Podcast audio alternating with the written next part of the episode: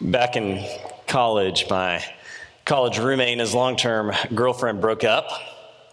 If you've ever read the book of Job, you'll know that Job has these friends that just are unable to sit with their friend while he's sad. And that was basically me and my college roommates when, he, when this happened. And so uh, we decided that our buddy, who was really sad, that he needed closure. Now, we didn't actually talk to anybody who knows anything about closure and, and how you actually come across closure, find such a thing. We just decided we would take matters into our own hands. So we loaded up our buddy in the truck. And on our way out the door, we grabbed two things. we grabbed a scrapbook that she had given him that was full of hundreds of photos chronicling their years of love since high school. And this is before digital photography. So these pictures don't exist anywhere but this scrapbook. And then we grabbed the largest firecracker we had. And we took our friend out to this grove of trees on the edge of town and we stuffed that firecracker inside the scrapbook and we duct taped it shut. And then we lit it and we blew that thing up. We also almost blew ourselves up. And two things I remember uh, from that is the explosion throwing us back to the ground with our backs in the sand. And then the second thing is looking up and seeing these hundreds of scraps of photos fluttering through the air, burning and singed and falling to the ground. My friends and I, we kind of laughed, this insecure laugh, because we knew we had just cheated death. And we looked at our friend, and he was not laughing. And these quiet tears just kind of rolled down his cheeks.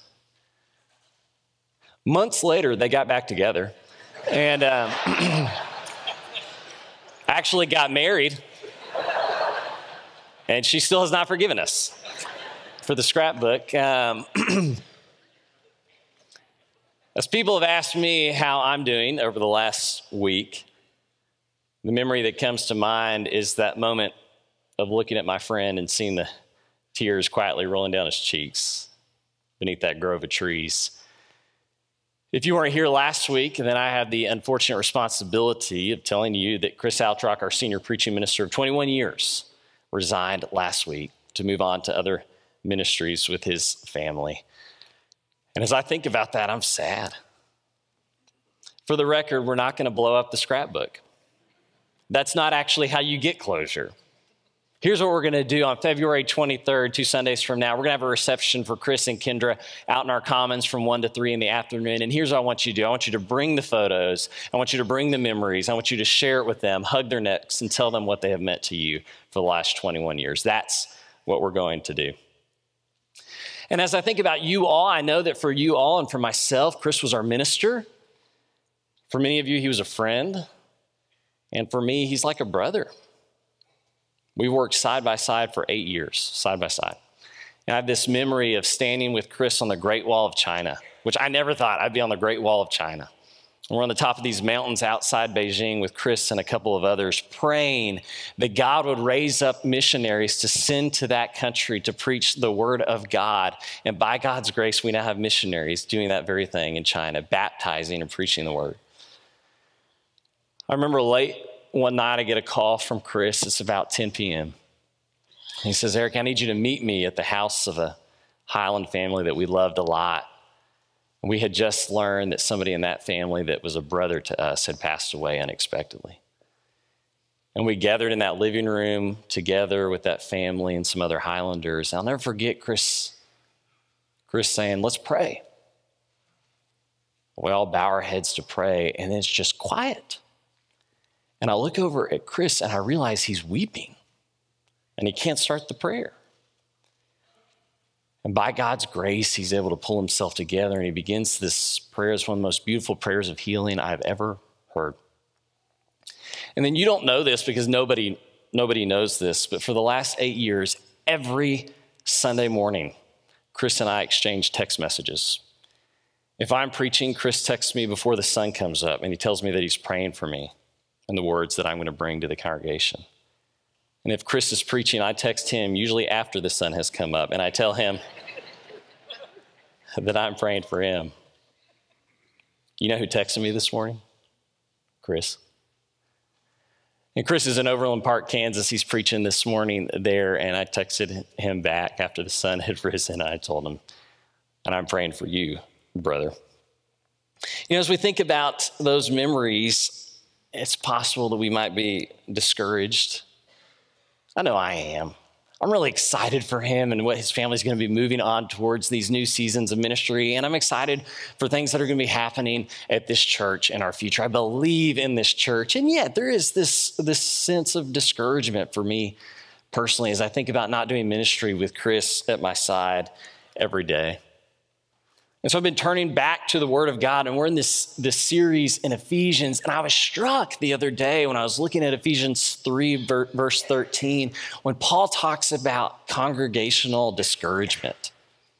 He says this He says, I ask you, therefore, he's talking, it's plural, it's to a congregation. I ask you, therefore, not to be discouraged because of my sufferings for you, which are for your glory. You know, he places our discouragement next to God's glory, and one of those things is so much greater than the other. And he's not, he's not pretending we're not discouraged, and he's not pretending that he can fix our discouragement. And I'm not going to do that either. What Paul models is exactly what we need to do in this moment. He turns to the Father in prayer in his moment of discouragement. And this is what we read in the very next verse For this reason, I kneel before the Father from whom every family in heaven and on earth derives its name. And I pray that out of his glorious riches, he may strengthen you with power through his spirit in your inner being, so that Christ may dwell in your hearts through faith. And I pray that you, being rooted and established in love, may have power together with all the Lord's holy people to grasp how wide and long and high and deep is the love of Christ, and to know this love that surpasses knowledge, that you may be filled to the measure of all the fullness of God. Now, to him who is able to do immeasurably more than we ask or imagine, according to his power that's at work within us, to him be glory in the church and in Christ Jesus throughout all generations, forever and ever. Amen. It's important to read this prayer that we've heard a thousand times in the context of discouragement. This moment of possible discouragement. What Paul does in that moment is he runs to the Father. And here we have this image of Paul falling then before the Father, kneeling before him, which is this posture of submission and reverence. Lord, I want your will to be done on heaven and as it is, or in he- sorry, on earth as it is in heaven.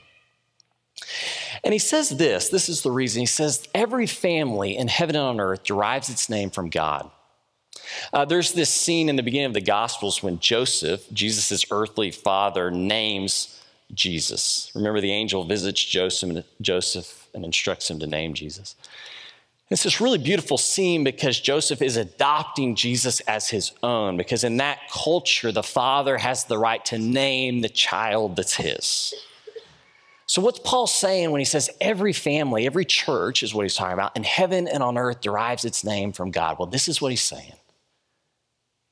He's saying this church is not Chris's church.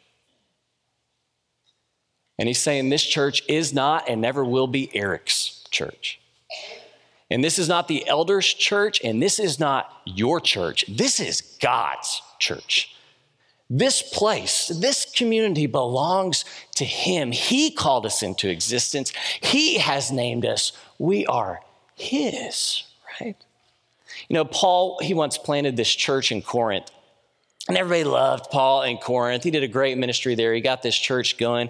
But then Paul moves on to another ministry. And this other minister, Apollos, moves into Corinth. And as soon as that happens, everybody starts comparing Paul and Apollos. And some want Paul back. Some really like this new guy, Apollos. Some want this totally other guy, Peter, Cephas. And this is what they say they say, one of you says, I follow Paul. Another, I follow Apollos.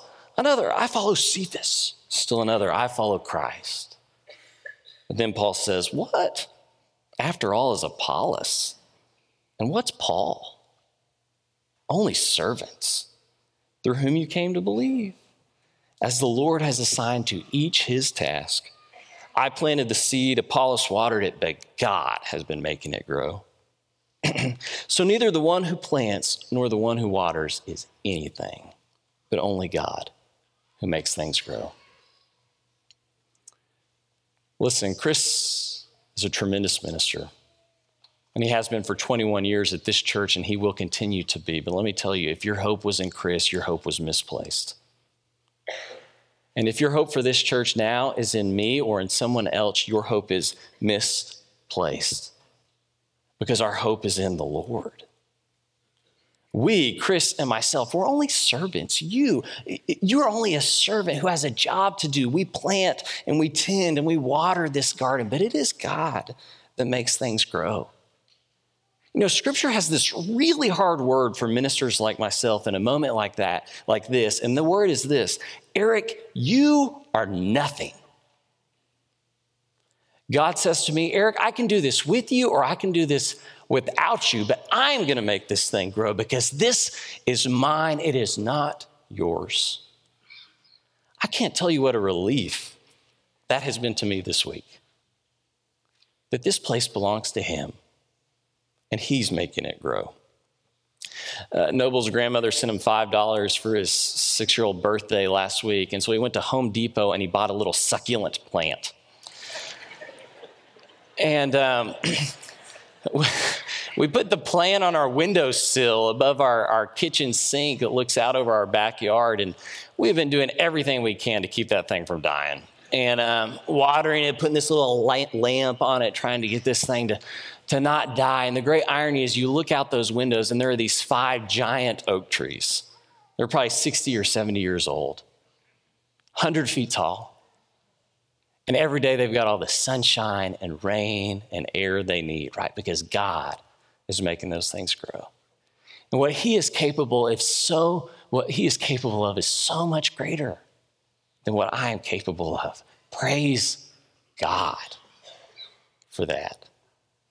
if you go back to Ephesians in this prayer, Paul goes on and he says that our identity as a church, our strength as a church, our power, and our faith in this family comes from him.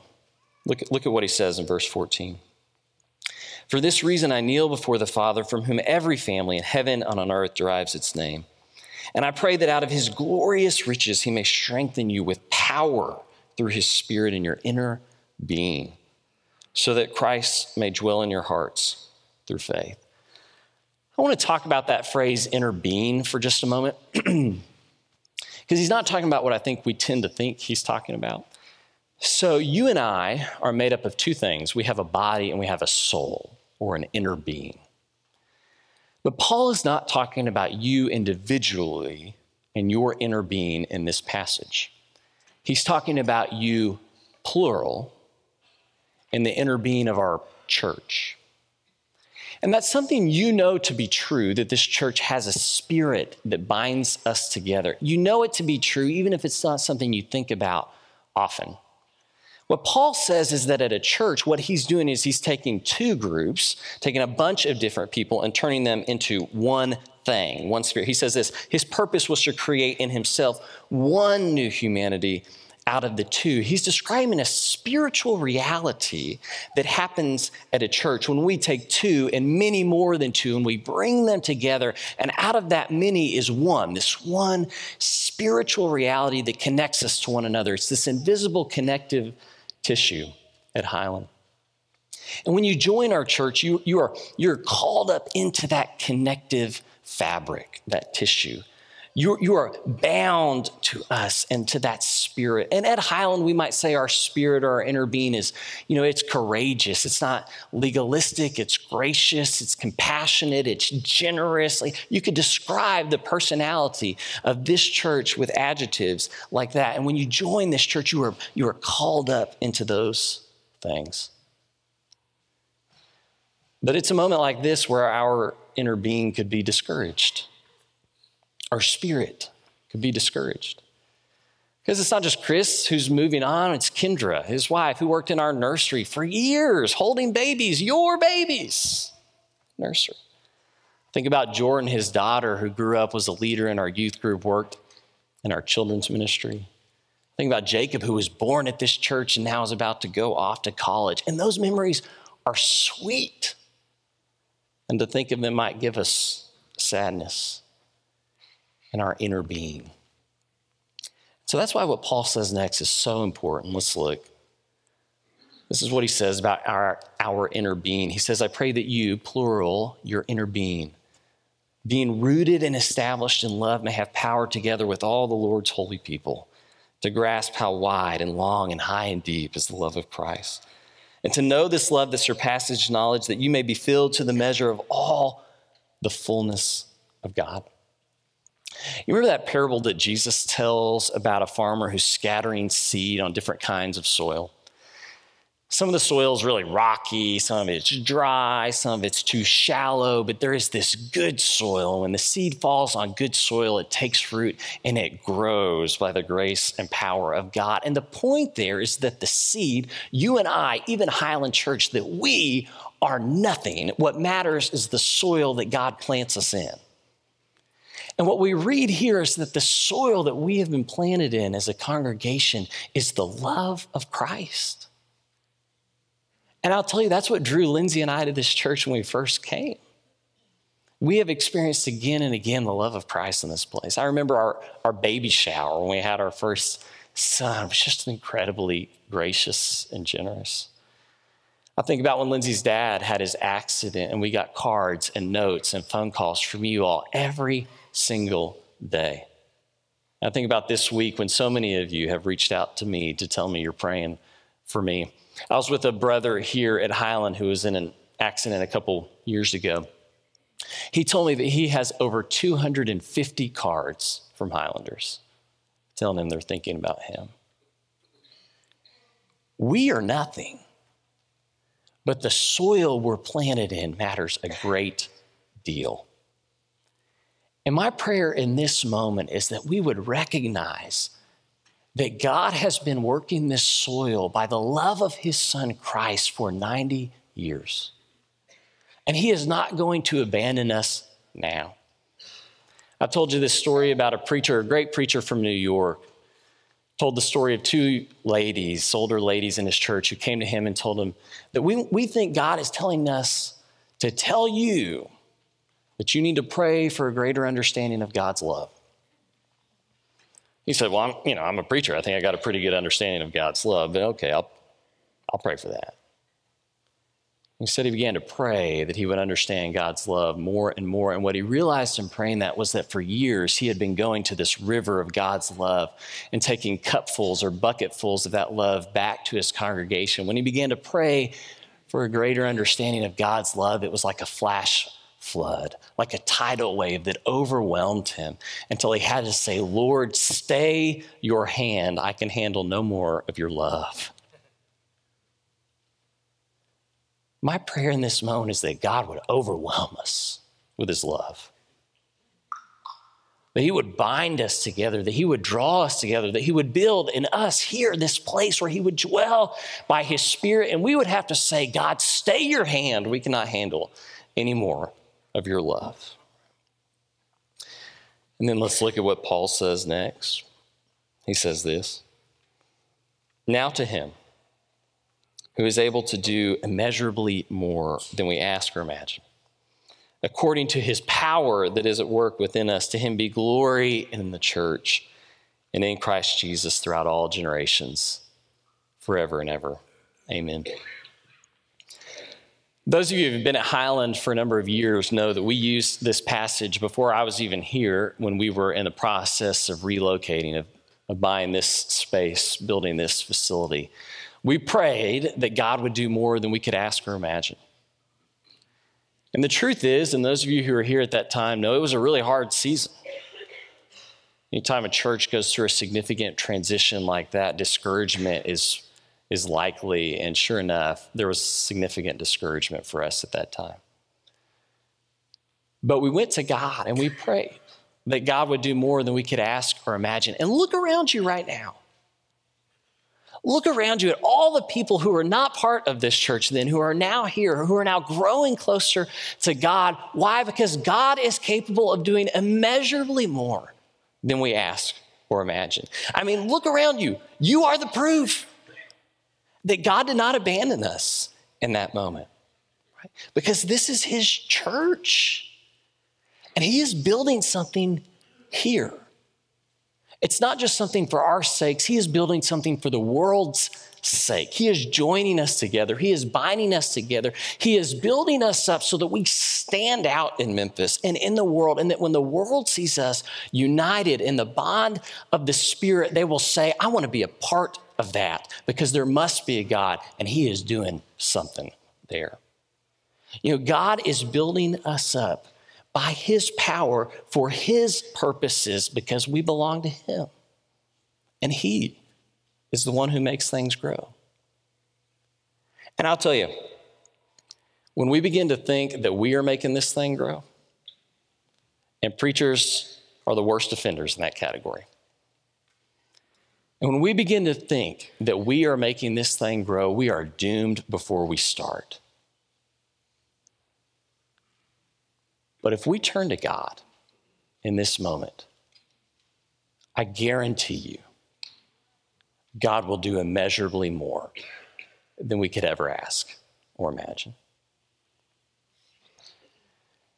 Now, I'm reminded of the start of the church, not the start of this church, the start of the church.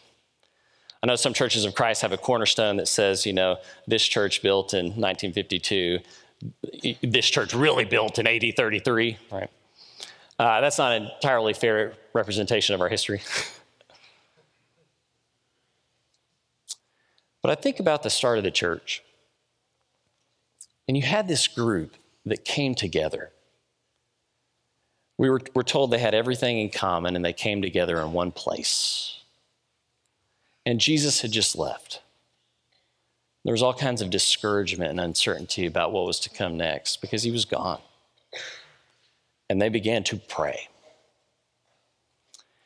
And what we're told is that the Spirit of God came into that place and shook that place. And that this heavenly fire filled the room until that room was aglow with the glory of God. And everyone who was gathered there began to feel the Spirit so tangibly that they spoke in languages they didn't know only a moment before. And it's as if the whole world was watching, people from every tribe and nation, and they saw what God was doing in that place among that group of people, and they believed and they were convicted and they gave themselves to that God. 3,000 that day. 3,000. Church, I believe that God can do immeasurably more than we ask or imagine right here. If we will turn to Him, having everything in common, turn to the one from whom every family in heaven and on earth derives its name.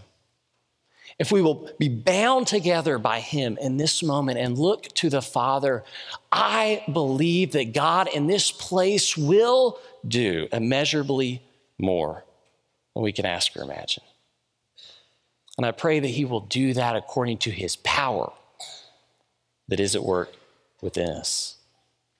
So to Him be glory in the church throughout all generations, forever and ever. Amen. Let's stand and sing together. If you're not part of a church and you want to be part of our church this morning, I'd love to receive you. I'd love to baptize you behind me. If you'd like prayer, let me pray for you in the back. We also have shepherds there who'll pray for you. Let's sing to the one who deserves all glory. Amen. This is my Father's will, and to my listening.